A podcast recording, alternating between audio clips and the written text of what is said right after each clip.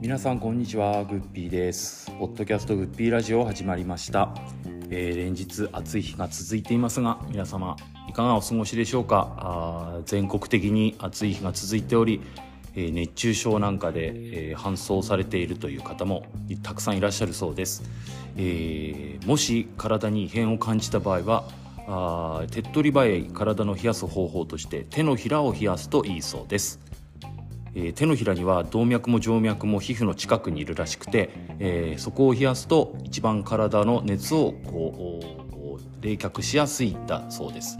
頭を冷やしちゃうと脳の近くを冷やすことになるので、えー、脳の方が体が冷えたんだなと勘違いをしてしまう場合があるそうです。ですので、えー、手を冷やすというのがいいんだそうです。で氷を使いますと冷たすぎて血管が縮んじゃうそうなんで、えー、水がいいという話を聞きました、えー、氷でピタッと冷やすと気持ちいいんですがそうすると血の流れがかえって悪くなっちゃうということなんだと思います。えー、そんな暑さに負けじと連日熱い戦いが続いております。新日本プロレス G1 クライマックス33ですが、えー、いよいよ後半戦に差し掛かろうとしています。前半戦の7月18日山形大会を私が7月23日長野大会をユタさんが観戦しましたので、えー、生で新日本プロレスを見た、えー、肌で感じたことなんかを今日はいろいろとお話ししていきたいと思いますし、えー、後半どんな展開になるかなんていうのもちょっとみんなで話をしました、えー、じゃあ今回は G1 クライマックスいよいよ後半ということで、えー4人で話をしておりますのでぜひお聞きください。どうぞ。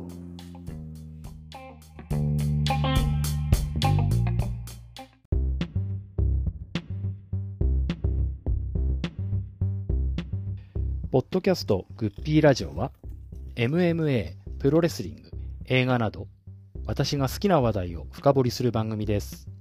MMA の話題は GFC グッピーファイティングチャンピオンシップ。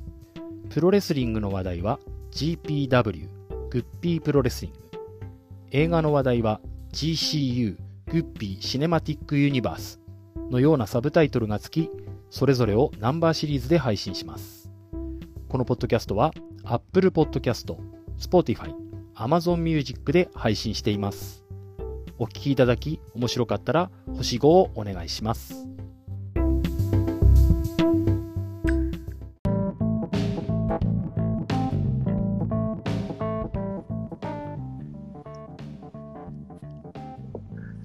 はい、えー、ここからはあ4月15日から始まりました G1 クライマックスが中盤に差し掛かったということで、えー、ここまでの振り返りや、えー、7月18日山形大会を私があと7月23日長野大会を、えー、ゴあゴンさんじゃないユータさんがご覧になったということでそちらの感想などということで、えー、いきたいと思いますが、本日ご参加いただいているのは、ゆたさん、ごもさん、げんしょこさんのお三方です。じゃあ、3人よろしくお願いします。よろしくお願いします。えー、じゃあ、とりあえず今のところの G1 クライマックスの星取りをちょっと紹介させていただきたいと思います。昨日現在、はい、この収録の時点での勝敗となりますが、えー、A ブロック、真田5戦全勝で決勝トーナメント進出決まりました。あ、決まった。はい、2, 2位以内がもう決まりですね。はい、はい、えっ、ー、ととぜ、両方落としたとしても2位まではもう確定。つまり他の人が10点に、来ても10点に届くか届かない。えっ、ー、とですね、清宮と海野が6点で並んでて、このこの2人とも勝つ勝ったとしても、10点止まりなんで、でも、真田に直接対決で2人とも負けてますから、うう並んでもおぜ、えー、1位通過なのかな？2, 2位は2位もないのか。あなので、はい、なので残り1つの椅子を争ってるという感じです。はい、でなので、えー、真田は私たちの予想以上に頑張ってるという、はい、あの事前予想の回にちょっと、ね。えー、振り返りますと。で B ブロックは岡田とオスプレイが4勝1敗で、えー、首位で並んでおりますが、あオスプレイが岡田に直接対決で勝っておりますので今のところ実質上のトップはオスプレイ。2位が岡田。あとは団子状態でみんな4点ぐらい、あ、太一が6点でちょっと追ってるって感じですけど、まあ、うんこの星取りだとよっぽどのことがない限りはあ岡田オスプレイで決まりかなと、えーはいはいはい。岡田の残りの試合がタンガロアとケンタ。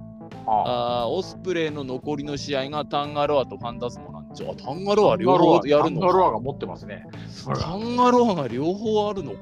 ああああ。ってことはタンガロアを岡田とオスプレイ両方に勝つと首位通過ってことか。直接対決勝つかな ありありえますかね。あなくは。はないんです。ねえーえー最終戦が8月6日大阪大会なので、大阪のカードが岡田タンガロア。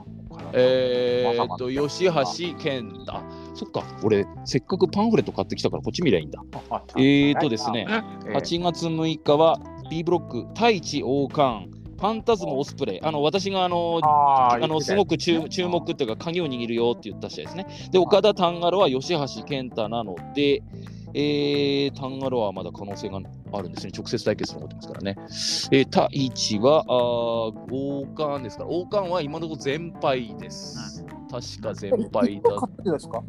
あれ、一つ勝ったっけ？あ、ごめんなさい、勝ってますよ。ファンタズモに勝ってるんですね。1勝4敗ですね。全敗じゃなかったな無。理っすね。もうまあ4敗するとちょっと無理です。7戦ですからね、全部。そうですね。はい。えっ、と、3敗がギリで2敗までが現実的かなという感じです。ちょっと引き分けが今回あるんで、ちょっと完全には読み切れないんですけど、で C ブロックは AB よりも1試合分まだ消化少ないんですが、現時点で C ブロックの首位はタマトンがフィンレイ、イービルが6点で並んでおります。え直接対決はあーフィンレイがあータマトンガには負けてイービルに勝ってる。でタマタマトンガはイービルに負けてるけどフィンレイに勝ってる。で、イービルはフィンレイに負けてるなんで、この3人が団子で、あとは4点、2点とかで、えーほぼ横一線です。えーですね、えーっと、ヘナーレが3敗、1勝3敗。あ、でも、1勝3敗結構いるな。石井も1勝3敗。えーっと、マイキー・ニコルスも1勝3敗。この辺が2点しかまだいってない。ちょっと厳しいかな、そうすると。えー高木がギリ4点で、まだギリギリって感じですかね。で、一番わかんないのが多分 D ブロックじゃないかと思うんですけど、あ、コブが抜けてるんですね、全勝8点。で、追ってるのがザック。この2人が抜けてて、あと4点、2点、0って感じで。0は矢野です。矢野が全敗ああ、矢野ね。はい矢野は今まあ、のところ、えー全敗ということで、えーっと、コブが全勝で、棚橋があー一2勝2敗。矢野に勝って、シェインに勝って、ザック、コブに負けている。えー内藤、私の優勝候補、内藤は、あ後藤、矢野に勝ってるけど、シェイン、コブに負けているということで、残りがザック戦とコブリン戦という感じでございます。じゃあ、一つずつブロックちょっと振り返りたいんですが、その A ブロック、真田全勝ですけど、まずは新日本プロレス代表、無限書庫さんに、この A ブロックの今までの状況をちょっとどのいうふうにご覧になってますか？そうですね、えーやっぱり真田が思ったより立ち上げてるっていうのと、まあ、もちろんえ IWGP 王者なんで、ええ当然といえば当然なんですけど、もうちょっとところどころ落としたりするかうんうんうんうんうんうんで、それもなく、もう盤石の安定ええ。だなっていう。あのーすごいなっていうか、全く僕予想できなかったのが、冷凍三重視プラス清宮に全部勝ったんですよ。ああ、それも意外でしたえね。はいこれちょっとぎゃあれ？予想会でだどなたかこの逆を予想してなかったですか俺です、えー俺。俺です。あそうだ、ユタさんか。冷凍三重視には全部負けた。令和三重士が3人とも真田に勝つんだけどみんな上がれなくて、うんうんで、あの秋にかけてうんタイトルマッチ3連敗って言っていた自分を今恥じてます。どんだけ節穴なんだと。うんねこうでも盤石というかでで試合見ててもやっぱりチャンピオンらしい戦い方してるんですよね。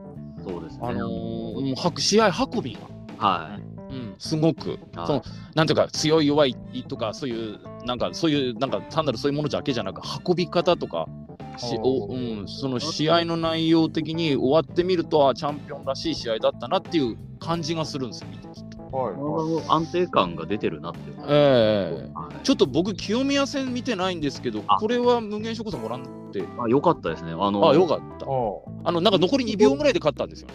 はい。もはいうはい。本当、ドローになるかなって思みんな思ってたぐらいですけど、えあの今のところ僕はベストバウト、あのこの G1 の中のベストバウトに近いぐらいかなと、おはい、かなり良かったです。というか、清宮がいいですね。おまあ、これ、あの、まあ後で言おうかなと思ったんですけど、うんあの海の成田のお粗末っぷりがもう、新日ファンにそれを言わせるよ、やっぱり。ひどいですね。で、いやもちろん清宮はもうノアで何回も、あ、2回チャンピオンになってるところなんで、もう比べちゃかわいそうなんですけど、うん。まあ、比べるような存在じゃないんですけど、うん。まあ、やっぱり比べると、やっぱりもうなんか、あ、もう全然違うなっていう。うん。年がほぼ同じだけどもうやってきた相手や経験値の違いが試合に出てますよね。やっぱりノアって今。いろんな、もう武藤み、武藤はもういないですけど、うん。レジェンドから、メキシカンから何やら、正統秀樹みたいな正統派やら、もういろんな、こう、うんなんですかね、おもちゃ箱をひっくり返したみたいな感じになってるんですか、ノア。うんうんその、そのごっちゃごちゃしてるノアで、うんやっぱり生き抜いてきた経験値は伊達じゃないですよね。うん、揉まれたのがやっぱり出てます。やっぱり藤田、鈴木秀樹とかとやってるわけですからね。出ましたもんね。めちゃくちゃにされてましたもんね常に。あそこで痛めつけられたのがやっぱちゃんと出てるなっていう。はだから A ブロもともともとその今、前哨戦がないシステムじゃないですか。いはいはいだ。から、ほとんど初顔合わせなんですよ。うんうんうん。はいにもかかわらず、ほとんどの試合外してないんですよ。うんうんえうんであの、なんていうんですかね、こう技のミスというか、うんこうあ今明らかにこう清宮がとちったなみたいな、うんまあ、プロレスファンだったら見ててわかるじうんゃないですか、うんうんうんそういうのが全然ないんですよ。うんうんへうん。試うん合の終盤になっても、えーっとうん。例えばローリングエルボーとか、うん。ジャンピングニーとか、うん。なんか外すとかっこ悪いじゃないですか、そういううん技。うんうん。絶対こうピンポイントでバチッて当て当ててくう。んうんる。うんうん。わかるわかるわかる。で、あの、タイガースープレックスのブリッジとかも、うんもう崩れないんですよね。うん。もうしっかりこう、綺麗につま先からピーンとブリッジしてて、うん。うん。フィジカルが相当強いですね。うん。うん。ちょっと舐めてましたね。あのー僕もその生で見後であの、まあ、山形大会の感想は後になるんですけど、まあ、生で清宮っていうのを多分初めて僕は見たんだと思うんですけど、あのね本当に試合の流れがうまい。間が間がねいいんですよすごくなん例えばうんとシャイニングウィザードみたいのが多分一番分かりやすいと思うんだけどあれって決めるためには相手が片膝ついて立ち上がる直前みたいなとこを狙うじゃないですか。はいはい。そうすると、相手が立ってくるまで、ちょっと間がありますよね。例えばベタ、完全に寝っ転がってるとすると。うんその間って大体コーナーポストで待つじゃないですか。はいあの狙いに行くときって。ああいうときもただ突っ立ってんじゃないんですよね。何かしてんですよ。あだからいいですよね、ね。うんなんかこうゲームが切れないんですだから。あ常に動いている感がずっとあってこうぶつぶつと技決まったら2人が伸びる。また立ち上がってぶつかる。2人が伸びるってこうブツブツ切れるんじゃなくてはい。試合がずっと流れてる感じがするんですよ興味を見てると。それがすごいだから見ててこうストレスなくこうずーっと動きつ動き続けれてるから見ててこうすなんていうか気持ちいいっていうかこう飽きないっていうかねなんかそういうのはすごく感じるんですよね。あれ無糖にやっぱりなんなんでしたっけ？三種の神器でしたっけか？無糖の。あー、3つね、ドラゴンスクリューと、4の字、え四の字と。ーシャニーウェザーとシャイニングウィザード。なんか本当にそあのいいいと思います。で飛び技とかなんか若いからこう超あの身体能力を発揮するようなものにこう目が行きがちだけどその低空ドロップキック連発とか、はいはいあはいはい。の足音の字もそうですけどああいうところとかもねあのこの人若いのにうまいわーってベタ褒めだな。ベタ褒めですよ。新日ファンの2人からベタ褒めだな、すげえなって思いまし新た。日本の試合 G1 クライマックスなのにもうほぼ清宮リーグ戦ですよね本当に。清宮、まあ、勝素晴らしい。真田の方が上回ってますけど、えやっぱ印象で言うと、やっぱり清宮はやっぱすごかったなってなって、もうあれは新日本のファンで清宮見たことない人、こいつすごいなって思うんじゃないかなって。やっぱり A ブロックだったのは正解だったよかったですね。もし棚橋、内藤とかと同じブロックだと、ここまではいかなかったと思う。うんうんうんうんうん。若い人たちの集まりでよかったかもしれない。あの海の成田っていうのダメっぷりが、清宮はすごい、ままあでも確かに、俺、開 A ブロックに関しては、俺、開幕戦のアベマでやったのの、でしかもあの途中でノアに行っちゃったもんで、えあのー海の成田の試合のええ試合と、あと、清宮辻かえはいはいはい。の2試合しか見てないんですよ、A ブロックに関して、ええ動画では。はいはい。で、そこで俺、その1試合ですでに海の成田には絶望したんですよ。絶望。なんだこいつらと思って。もうなんかね、その、いや、まあ、俺の嫌いなプロレスをやってくれましたよね、だらだらと。えっと、2人の直接対決は引き分け、海野は清宮とも引き分けですね。で、成田は海野と辻両方、私が見に行った山形大会もそうですけど、引き分けと。まあなんかこの3人はお互いそんなにこう星がはなんていうんですかね傷がつかずに3人の戦いは終わったみたいな。あなんかあのー海野と辻は残ってるね、そう辻辻に関してはやっぱりあのうまいなと思いましたね、はいはいはい。力強さも、あの清宮辻は本当にあのあいい流れのプロレスでしたよね。うん。あのベストバウトとかとはまでは言わないけども、うん。あのなんか十分そのあじこれが G1 の公式戦だなっていうぐらいの試合はしてたと思う。ただ海野と成田に関してはお前らさお あのもうねあれでもうすんげえ泣いたんですよあのビンタの相打ちで倒れたやつ。あー、見ましたね。あうーわーっていう、もう、もうなんか見てらんないっていう感じの。はいはい、このまあ気持ちを出してるんでしょうけどね。そう、まあもうなんかもう、せーの、バーンって感じの、もうなんだよ、お前らっていう、はいはいはいはいはい。もう、なっちゃったんで、えー、じゃあ、あの無限書庫さん、この冷凍三重視、それぞれどうですか、その今回の評価って一人一人。あまあ、まず海野は。ちょちょっと、冷凍30して。あ、はい。ゴゴさん、じゃあ、ゴゴさんは A ブロックどうですか？いや違う違う違う、俺が言いたいの冷凍30してひどくないですか？何、名前？令和闘魂三重視で冷凍三重視って言うんじゃねえの？俺 あその略だったのね。はいはいはい。俺、なんか冷凍って、冷凍ってあれよ冷たいって意味じゃねえよ。俺、ずっと俺、会場を凍り 凍りつけるから、そういう、ひでえこと言うね、この人ってずっと思いながら聞違い。ますよ。そんな、あ俺そんなゴゴさんこと口悪くないもんだって。あ令和闘魂の略で冷凍だったんですね。はいはいはいああ、それ言ってくださいよ、早く。はいえ、これ、な、なあれ、ご無限書庫さん、い世の中でなんて言われてるんですか、今？このいや役所、まあ、少なくとも冷凍って言ってるのはグッピーさん以外あ俺だけなんだ。ごめんなさい、僕だけなんです。そうですよ。なんだ、れ令和闘魂さんにしていちいち言うのめんどくせえから冷凍って言うのかなと。多分うちあのグッピー宣言の3人はずーっとオープニングからずーっとあの小さなハテナマーク浮かべながあら喋ってましたよ。あ 冷の凍に対して。試合が寒い3人になってたんですね、僕のあ、言い方だとそうそうそう、俺ずっとずっとそうだと思ってた。大変。はい多分闘魂を抜いて、令和三重視っていうのが一あ番あ令和三重視って言えばいいのか。あが一番あツイッターとかでは書かれてる感じですじゃあ、これも令和三重視と呼ばせていただきます。大変申し訳いや、でもグッピーラジオは冷凍30あってオリジナリティを尊重して。あのじそれぞれ三重視の一人一人の印象を無限書庫さんに聞く前に、ゴゴさんに A ブロックの今のところの状況や感想を聞きましょう。じゃあ、ゴゴさん。だ僕は初戦しか見てないですからね。はい。あどうですか？初戦だけの見た感想でもいいですよ。成田、柴田に、あ、柴田じゃないわ。師匠だよ、それは。あの、あ赤靴ジュニアに関しては、はい、オールトギャザーより良かったなと思ったんですよ。ああ、ああ、ああ、ああ。オールトギャザーって海のってシングルマッチかなんかだったんでね。ああ、吉原、あれだ、吉達だ。吉田そうだ、そうだ。地獄のシン。うんうんうんうん、あれよりは良かった、2人が。あ辻はあの時出てないですもんね。出てない。出てないですね。はい、で、えっ、と、ゴゴさんは真田清宮は見てなかったんですよ。真田清宮とかじゃなくて、えっ、と辻清宮とか、あ見てたんですけど、はいその4試合があまりにもつまらなすぎて、えもう記憶にないんですよ。記憶にない。2週間前だよ、まだ。大丈夫かよ、俺。で、記憶障害じゃねえよな、大丈夫か？いやはいジャンピング人が安西君とか良かったなぐらいしか覚えてないんですよ。はいはいはいはいはいはいはいはいはい。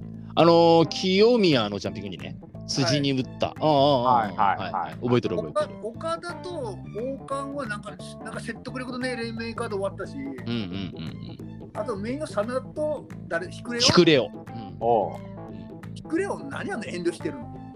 あのー、それもね、思ったんですけど、昨日ヒクレオと辻だったんですよ。はい。で、ヒクレオすごく楽しそうっていうか、生き生きしてたんですね。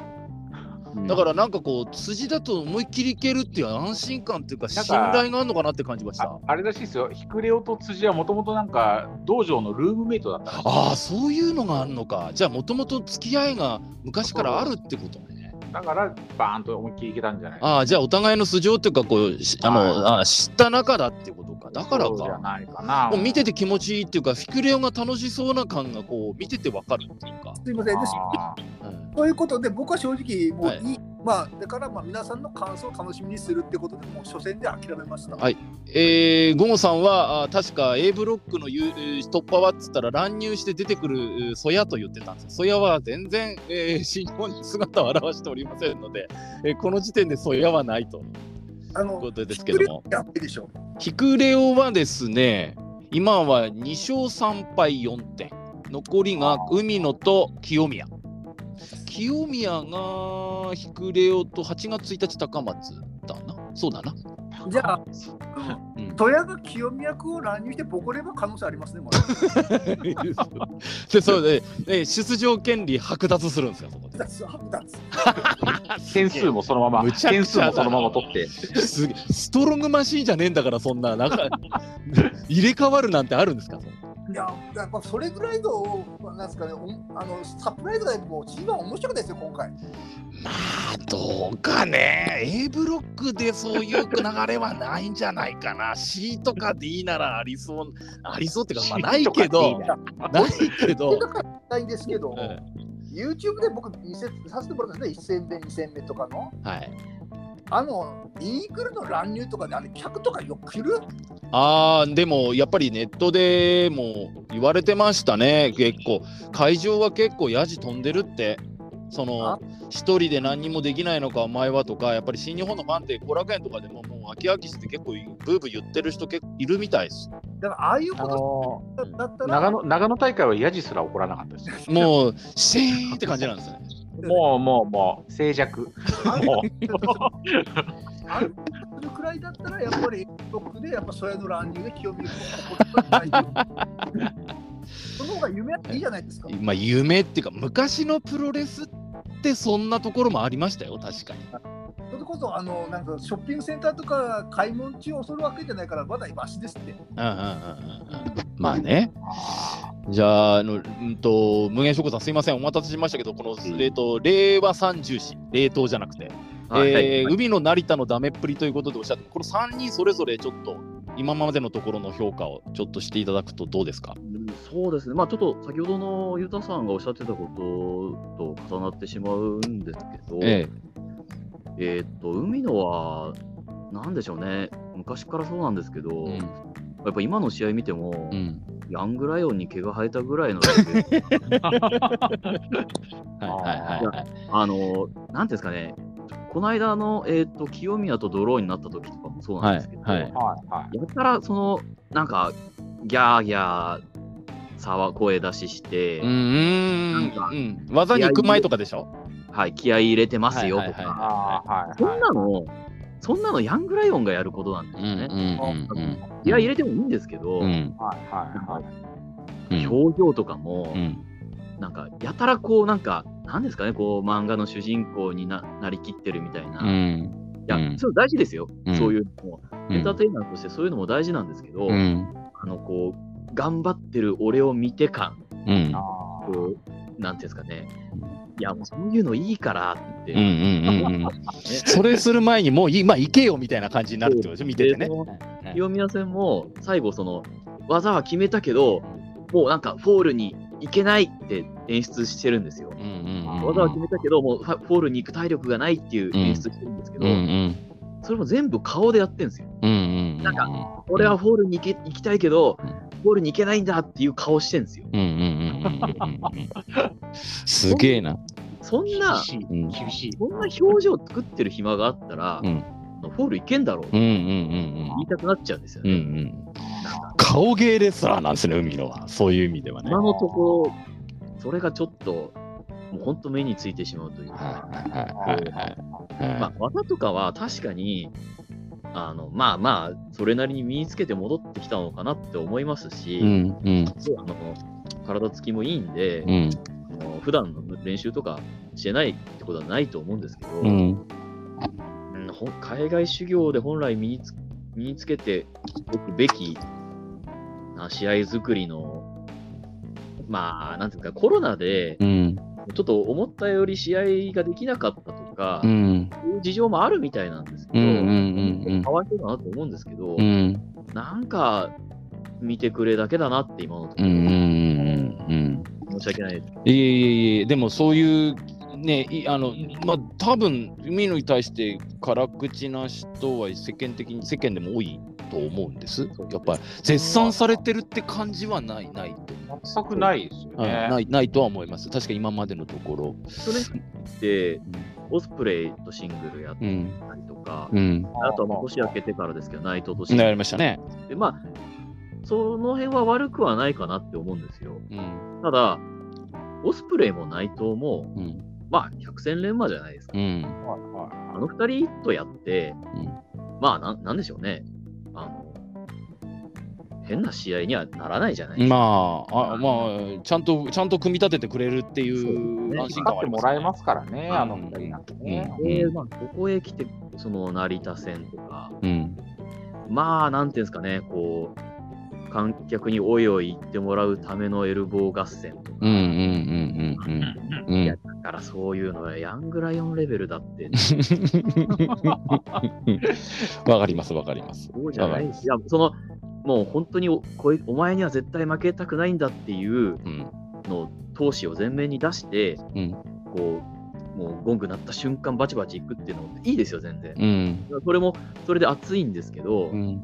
まあ、その割にはなんかこう、なんですかね、海特に海のですけど、なんかこうんうやりたい技、俺はこういうムーブがやりたいんだうっていう気ん。持ちが体に追いついてないというか、うん。うんちょっと、あ、これ今海の土地ったな、みたいなうん。うん、なんかミスったなって感じが試合の中にちょこちょこ出出ますよね。なんかねあのやるときも受けるときも、なんなんかわかるような気がする。それをカバー、それをごまかすためになんか、おーとか、うわーとか、なんかう、んうんまたギャーギャー言うんですよね。うんうんうんうんだそれはいいって。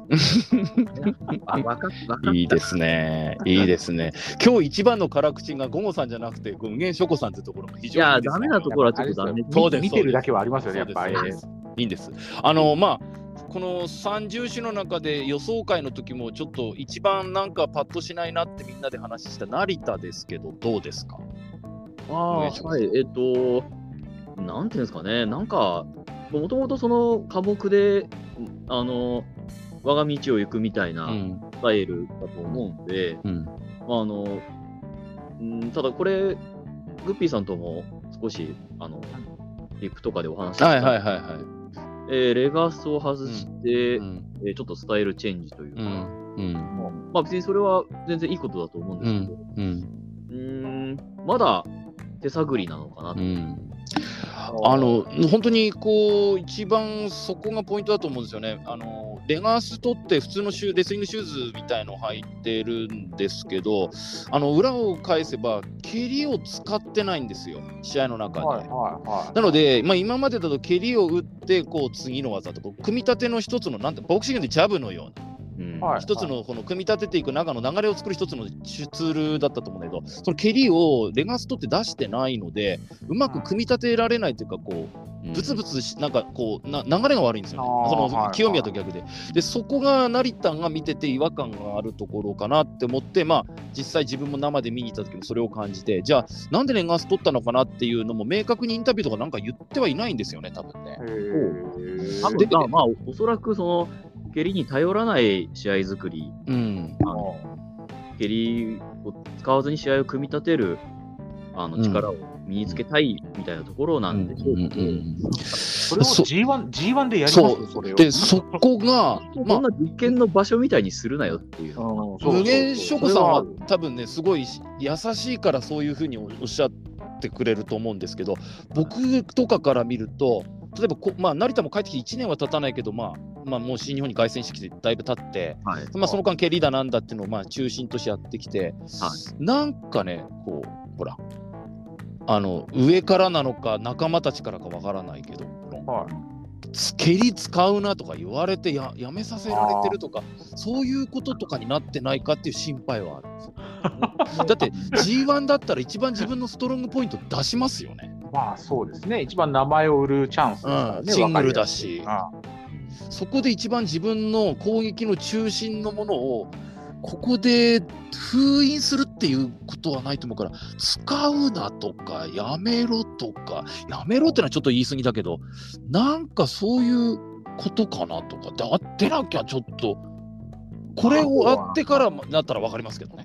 あの、柴田のコピーだとか、はいそう言われすぎて、ああね格好格好見直したってことか。本人も気にしてきて、ちょっとそれ以外の自分も見せたいみたいなあ。そうそういうのはあるかな。まあ、だって、だってコピーですもんね。だって 僕ね、あのー山形大会後でまあ言おうかと思ってたんですはいはい辻と成田だったんですよ、はいはあの公式戦。ほんでい。ね、え辻がですね、こう髪を掴んで立ち上がせたりするじゃないですか、成田。はいはいはいそうするときってい、辻、ずっと成田のこと、おい、柴田立てって言うんですよ。で その声がすごい聞こえてきて、僕だけじゃなくて、周りの人ももう笑ってしまって、おい、ええ辻、かわいそうだろ、柴田、柴田って言うなよとかっていう感じになって、面白いな、これ、辻とかって思いながら。それをあの狙ってますよね。いい狙いですよね。おい、ね柴田、おい、柴田、そんなもんか、柴田とかってずっと言ってるんですよ、辻が。それき多分ちょっと配信の方でどのぐらい拾えてたかわかんないんだけど、もう生の声すごい聞こえてきたから、。これが面白かったんですよね、すごく。なんか仲間内もそれぐらいちょっと小バカにすると。でも悔しかったら来いよっていうことだと思いますけど、でもね面白かったっすね、でもね、あれは。まあ、辻に関してはまあまあ皆さん高評価な方が多いと思うので、まあ、ますよはいええなので、まあ、A ブロックに話題が中心話題の中心になっちゃいますけど、その他のブロックっていうと、そうだな、取り上げたいところっていうと、まあ、B はちょっとオスプレイ、岡田が抜けちゃってるけど、タンガルアのコンディションがあんまり良くないなっていうのが気になるくらいかな。あと、オーカーンが全然ダメ。勝ってたいんですよ。はいはい、オーカーンが全然ファンタズモにだけか。これ、ゴゴさんどうですか？オーカーンダメなんですけど。いや、大か僕は見てないからあれなんですけど、え初戦見た限り大川が一番強かったんですよ。はいはいはい。あの、王冠岡田を見て、僕は岡田を見直したんですよ。すごく。王冠が結構、グランド攻防っていうか、レスリング仕掛けたと思うんですよ、はいは結構、それに岡田は嫌がらず付き合いましたよね。い。へえ。なんか、それってだから岡田ってやっぱすげえなってちょっと見直したの。はだからファンタズモと試合するときは乳首つかまれるし、はいはいはあのーまあ多分やってないけど矢野とやれば足ぐるぐる巻かれても付き合うし、い。はいはいはい。えーただや、まあ、直接やってないですけどね。だから、はい。かといってがっ、がっちりしたレスリングの攻防とかもちゃんと王冠王冠に仕掛けられたら、その相手のストロングポイントに自分が乗って、最後は自分が勝つという試合ができるっていう意味では、あ岡田ってやっぱまあまあしやる、大したもんだなって、ちょっと見直したっていうね、キャリアは、キャリアは積んでないかなまあこの10年ぐらい。いやっぱりトップに立ってきただけのあとその山形大会の会場の雰囲気とかも岡田出てくると全然違うんですよ。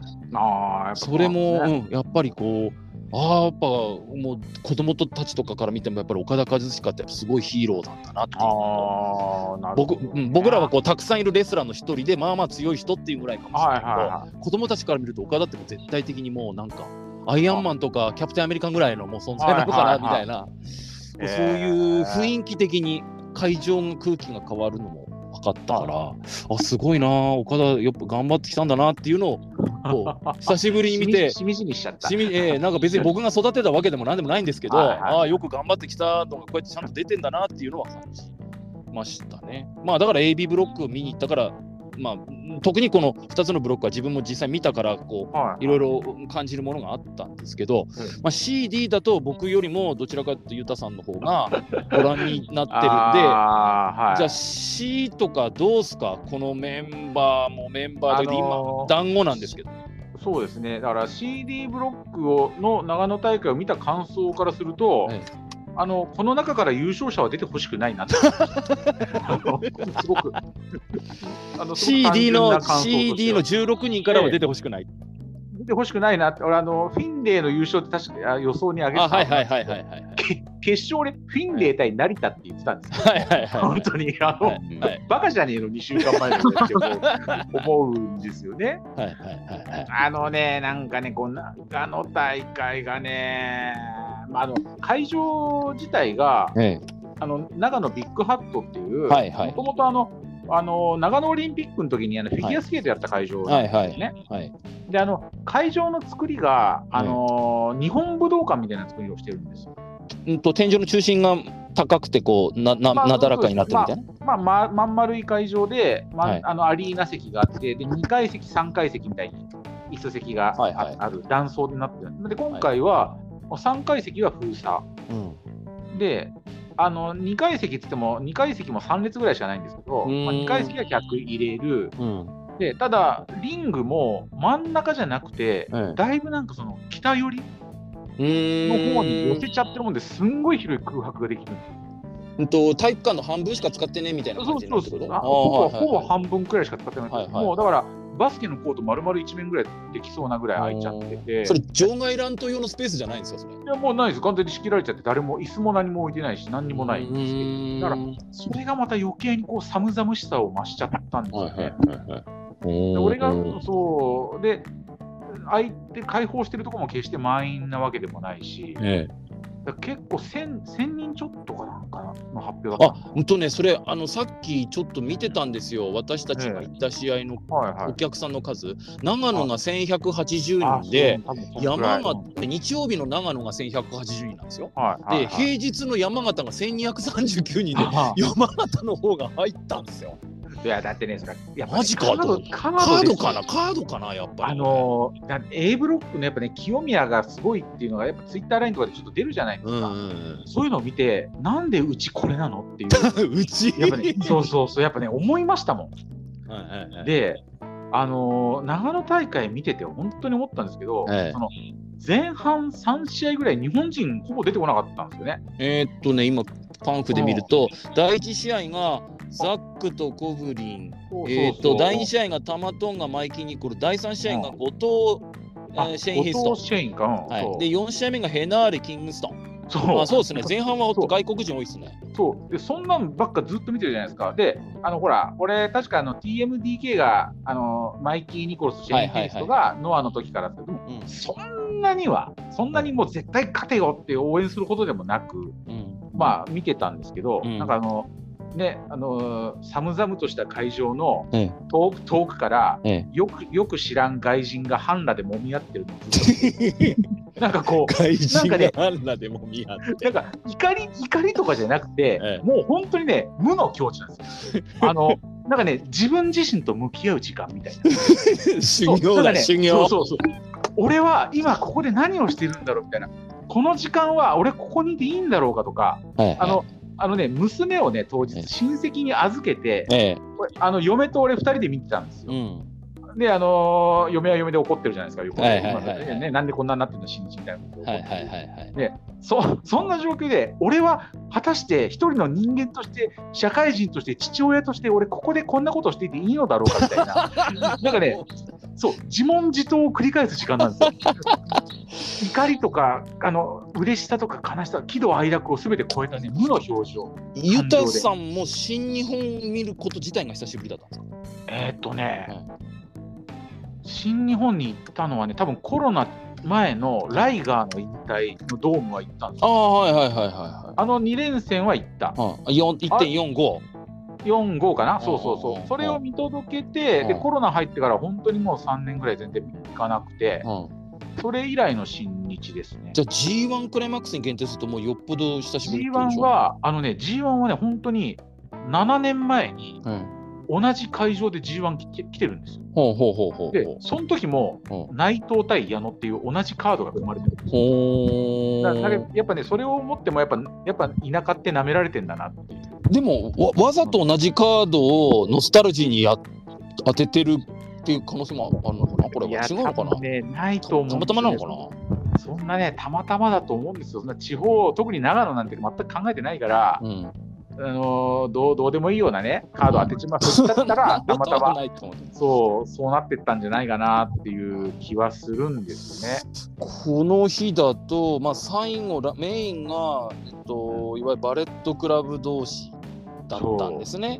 フィンレイ・イービルね。あのだから前半戦は本当に会場冷え切ってて、えで、なんかね、しかも、え、これで終わりっていうようなえ。うんうんあの決まり手ばっかりだったんですよ。うんあのあのなんつうの、得意技もよくわからんまま見てるし、うんね、あのわけわけのわからん外国人ばっかりじゃないですか。うんで、ずっと本当にね、無の表情で見てるから、あっという間に終わったんですよね。うんうんで、た会場がさ温まったのが内藤矢野か、うんやっぱり。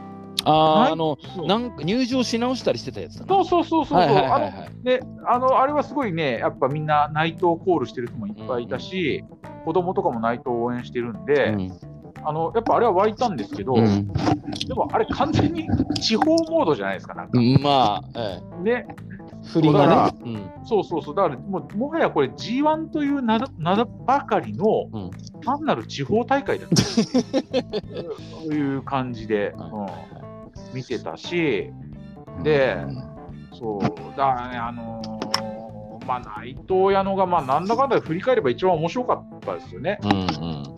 この次に石井高木なんていうあまあ武骨な戦いもあったそう、高木、石井は、もう本当に、あのね、あの、なんていうか、スタミナ太郎みたいなプロレスだった。ね、あのー本当にこういうのが皆さんお好きでしょっていう。あのを出してくる感じ。ーうん。これでもか、これでもか、ほら、ハンバーグもあるよ、カレーもあるよ、うん。唐揚げもあるよ。みたいな。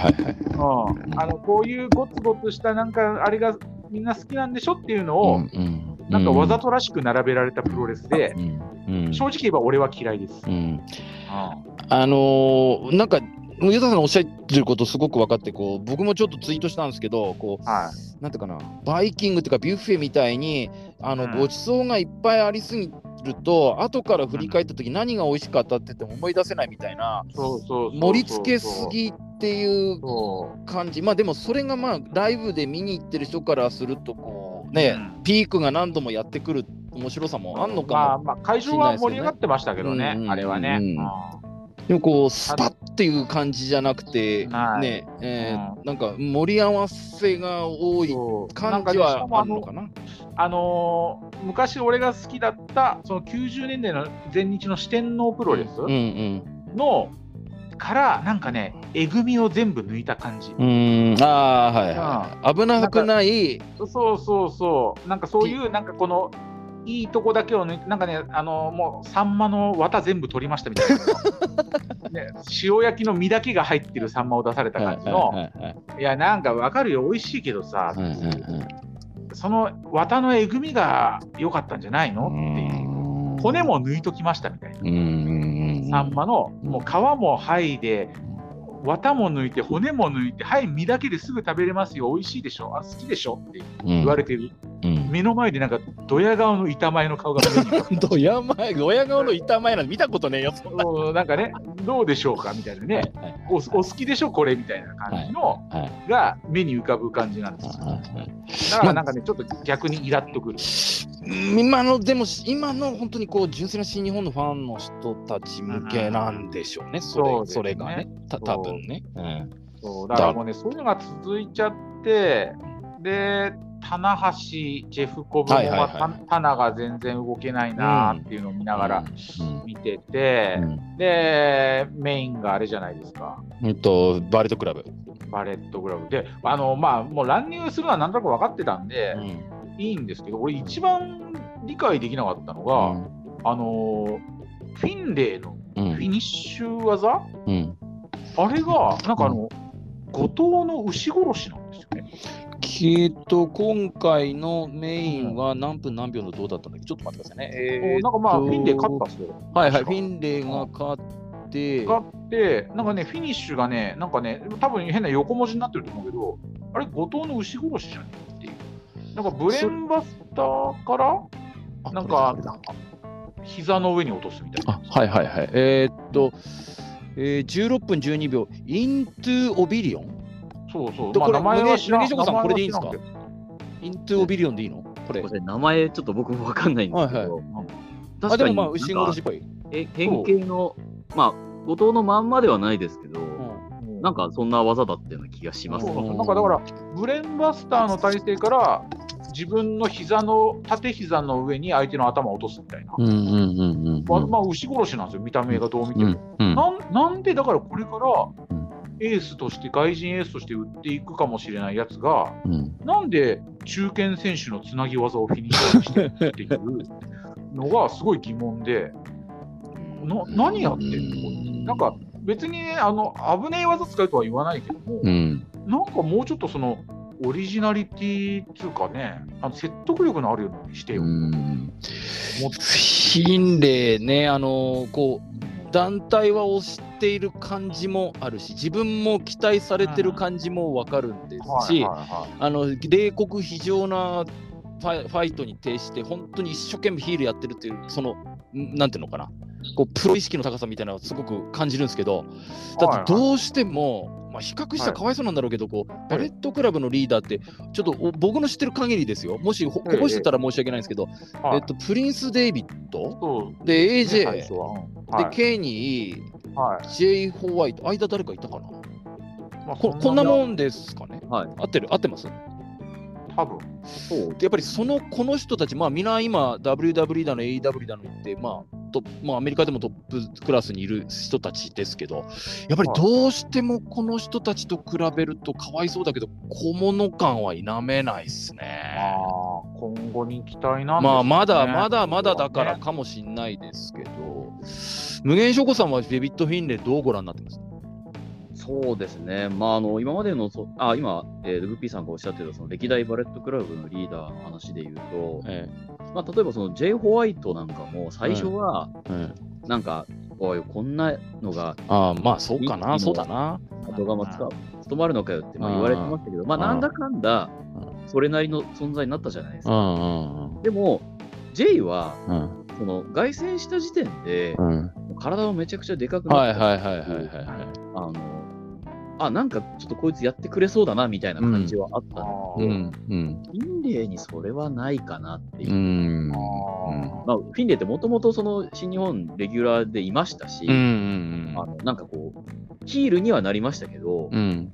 なんか何かがガラッと変わったっていう感じもないうんで、うん。まあまあ順番できちゃった感があります。ジューズ・ロビンソンと組んでる頃は毎日試合負けがかりみたいなもんでしたしね。なんか。は。んそういう時代も知ってるんじゃないですか、僕らは。うんうんだから、いや、今更フィンレイで何か驚けって言われても、ううんん。もっと何もないかなって思うんっちゃいますね。ここはもうあれだな、オスカー・ロイベ、ボルチーに期待だな、これ、デイあの もうバレット、どダメダメですか、ゴゴさん。バレットクラブのリーダー、ボルチー。チ ダメ。ダメ。ボルオーグを作りました、ボルオーグ。ボルオン軍ボルオーグ。何ですか、それは一体？あら新たなユニットなんですか、それ？うん、新たなユニット。はい。令和令和ボルチングみたいなのがやっぱりできてそう、なんか猪木軍だよ、もうなんか。ああれですよ、あの長野大会でボルチンで頑張ってた。いやー、セコンド働いてますね、でもね。セコンドなんかね、あのメインの途中も、あの海野になんかね、リング上からボルチンなんか偉そうに指示飛ばされて、なんかね、急にあのバックステージに走ってったと思ったら、ボルチンが。レフリーを呼びに行ったんだ。レフリーはいはいはいはいはいはい。たとか、あった。あとあとね、そう思い出した、あのね、ボルチンずっとセコンドついてたんですよ、長野大会。はい。で、あの序盤で、あの場外戦があるじゃないですか。はいはい。あれであの鉄柵に振るじゃないですか、相手を。はいはいはい。であのボルチンあの、セコンドだから鉄柵を抑えるんですよ。はいはいはいはい。そしたら、ボルチンの力が強すぎて、え鉄柵がしならないんですよ。ぶつけられた時え、かえってダメージあるじゃないですか。そうそうそうそうなんかね、グーってなんかね、引っ張るの、あいつ、余計に。だから、余計にね、鉄柵がちょっと接近してくるみたいな感じで。そこら辺は相手が体が当たる瞬間、ちょっと緩めるとかっていうところをもう少し勉強しないといけないってことね。勉強しない、だやつの力で引いちゃうもんで、結構なんかね、鉄則しならしならないで、危ねえなあ、それ。序盤の外人がね、あのはい結構悶絶してるのって、いや、ボルチンいいなと。ゴムさん、あの、DM してください。ボルチンに。DM、あの、あの選手がリンあのフェンスに飛んできたときは少し緩めないとダメよって。DM して、先輩たち怪我するよって。そう、鉄則はソフトにって言ってあげてください。あの、カザフスタン語で。うん。うん言って、ほんで、あの、あれ、あの、日曜日、埼玉スーパーアリーナに来てねっても、ついでに送っといてください。ああ、いいですね。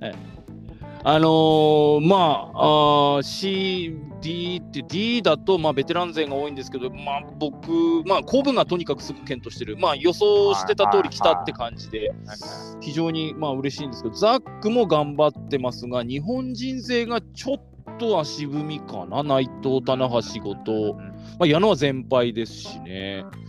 ここはちょっと、こっからなのかな、わかんないですねね。年年をものすごく感じましたよね。棚橋の体とかもちょっとあらーっていう。橋、内藤に関してはやっぱね、見ててちょっときついよねっていういろいろ思っちゃったなう。ーん内藤が残りがですね、棚橋と直接対決、ザックととリング最終戦、はい。えー長野じゃなくて名古屋でゴ、えーコグリンですから、まあ、コグリンが勝つとして、でもシェインに負けたんだよな、そうだな。負けました昨ね日、昨日、一昨日か負けたんだな、確か。まあ、いきちょっとこぼした感じですけど、まあ、棚橋はちょっともう現実的に難しいと思うんで、内藤が残りの3試合、棚橋、内藤の勝った方がになるのか、ザックが残り後藤、内藤、シェインで、ザックもまだわかんない。まあ、コブは多分2位まではこれ、いく感じに入りそうな感じね。ええーと残りが矢野、ザック、あ矢野か、わからんな、怪しい。先輩ですからね、なんとでもなりますよね。はい、後藤、矢野、シェイン、あー怪しくなってきましたね。まあ、あのそれぞれの予想と当たっているのかどうなのかっていう感じでちょっと振り返ってきましたけど、あーじゃあ無限諸子さん、D ブロック、棚橋、内藤、この辺はどうですか、今のところを見てて。うんそうですね、まあ、棚橋は、まあまあ、今のキャリアとかコンディションを考えたら、こんなもんかなって感じですし、まあ内藤も調子はもちろん良くないとは思うんですけど、うん。なんていうんですかね、内藤ってもともと、なんですかね、岡田ほど盤石ではないといううんか、うんなんですかね、例えば、矢野に今回勝ちましたけど、はいはい。でも、矢野に負けてる姿も想像できるじゃないですか。はいはいはいはい。で今回、まあ例えば、あのシェイン・ヘイストにも負けたり、うんにも負けたりとか、うんこう、思わぬところで落としても、うんそんなに驚かないという。うんうんでうんかと思えば、岡田にも勝てたりとかする。うんうんうんうん。要するにそういう存在なんですよね。うんうんうんあの、横綱に勝つこともできれば、うんうん。あの、小結とかに、こう、ポロッと落としたりもするっていう、うんその不安定さが、うん。まあ、内藤ファンからすると、まあ、味といえば味うんうなんで、ん。最終戦までわからないみたいな感じ。そうなんですね。はい、だから、今年もそれを、まあ、あいつも通りの内藤だなって感じでうんうん楽しんでますね、僕は。まあ当然残り3つ全部勝てばまあ間違いなく突破はあると。まあ、2位だったら、うん今年のシステムだったら、うんありかなって思ってますね。はある、ある、残るかなって。はい。ザックとコブ2人が突破っていうよりは内藤、コブか内藤、ザックの方がまだそのトーナメントの花っていう意味ではね、はいその方が見る側からすると嬉しいでしょうしね。えっ、と、無限食さん、準決勝か準々決勝どっちか行きたいなっておっしゃってたんですよ。ああ、そうですね。あの、はい一応行けるような仕事のスケジュールにはなってるんですけど、ええなんか迷ってるうちに、えええもうなんかもうチケットがもうなんか変なとこしかなくなっちゃって、ええ。ああ、そうなんですか。両両例えば両国とかうも、んあの、2階の後ろの方かう、ん。末席かって感じなんうんで、うん末席嫌だし、うん。なんかもうそれだったらもうなんかもう家でゆっくり見てた方がいいかなうんうんうんうんってにもなっちゃって。うんうん。10日が準々決勝、12日が準決勝、13日が決勝ということになってますけども、まあ、みなえっと、今のところ見ると、ユタさんの決勝の予想はちょっと難しくなってきたかな。フィンデー成田は。なってほしくないし。フィンデーは分かんないけど。ああああ私の予想、清宮、内藤も、まあ、内藤がハラハラで、清宮は、まあ、決勝トーナメントまでは行くだろうけど、うん、かといって、この予選の結果、そのままに真田、岡田、まんま行っちゃったって、それはそれでって感じしますしね、うん、G1 っぽい感じもしないし、まあ、まだ中、まだこれから後半であなんか岡田がタンガロア健太ですからね、健太あたりがなんかやらかしこぼすとかっていうのはなくはない。まあ、まだこれ岡田も絶対通れるとは分かんないわけ。まあ多分岡田オスプレイだと思いますけど、えー、まあ今のところの G1 はそんな感じだし、まあ私たちが見に行った山形大会、長野大会もまあ AB ブロック、CD ブロックということで、まあそんな感じでしたけど、うん、まあ、あの、ユダさんは、じゃあ、久しぶりの新日本見て、まあ、全体を通してざっくり、どんな感想でした？いや、なんかあのー、地方で手を抜く新日本が帰ってきた。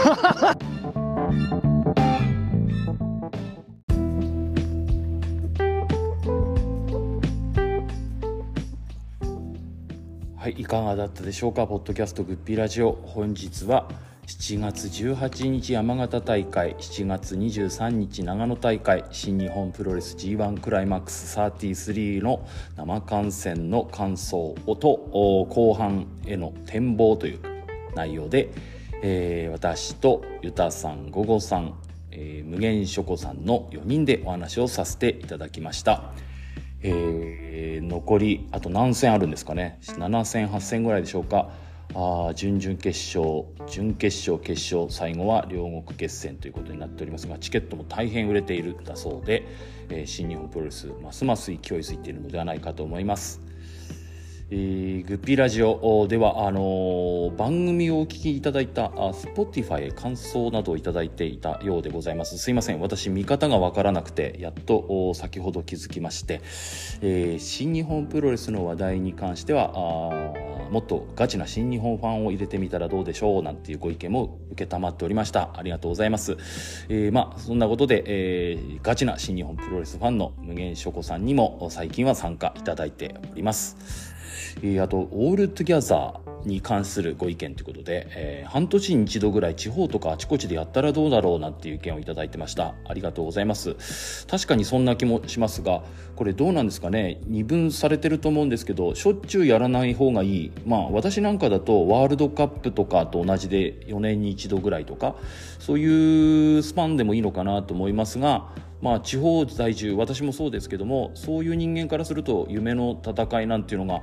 あ地方とかで見れるといいなという気持ちも十分わかります、えー、そういった感じであのぜひどしどしご意見を伺えればと思います、えー、その中に、えー、こんな企画どうとかっていうのもあればあ可能な限りやっていきたいなと思いますので、えー、ぜひ、えー、番組へのご意見、えー、など Google ホームからもしくはその Spotify の感想などの方にお寄せいただければ可能な限り対応してみたいと思います。引き続きよろしくお願いします。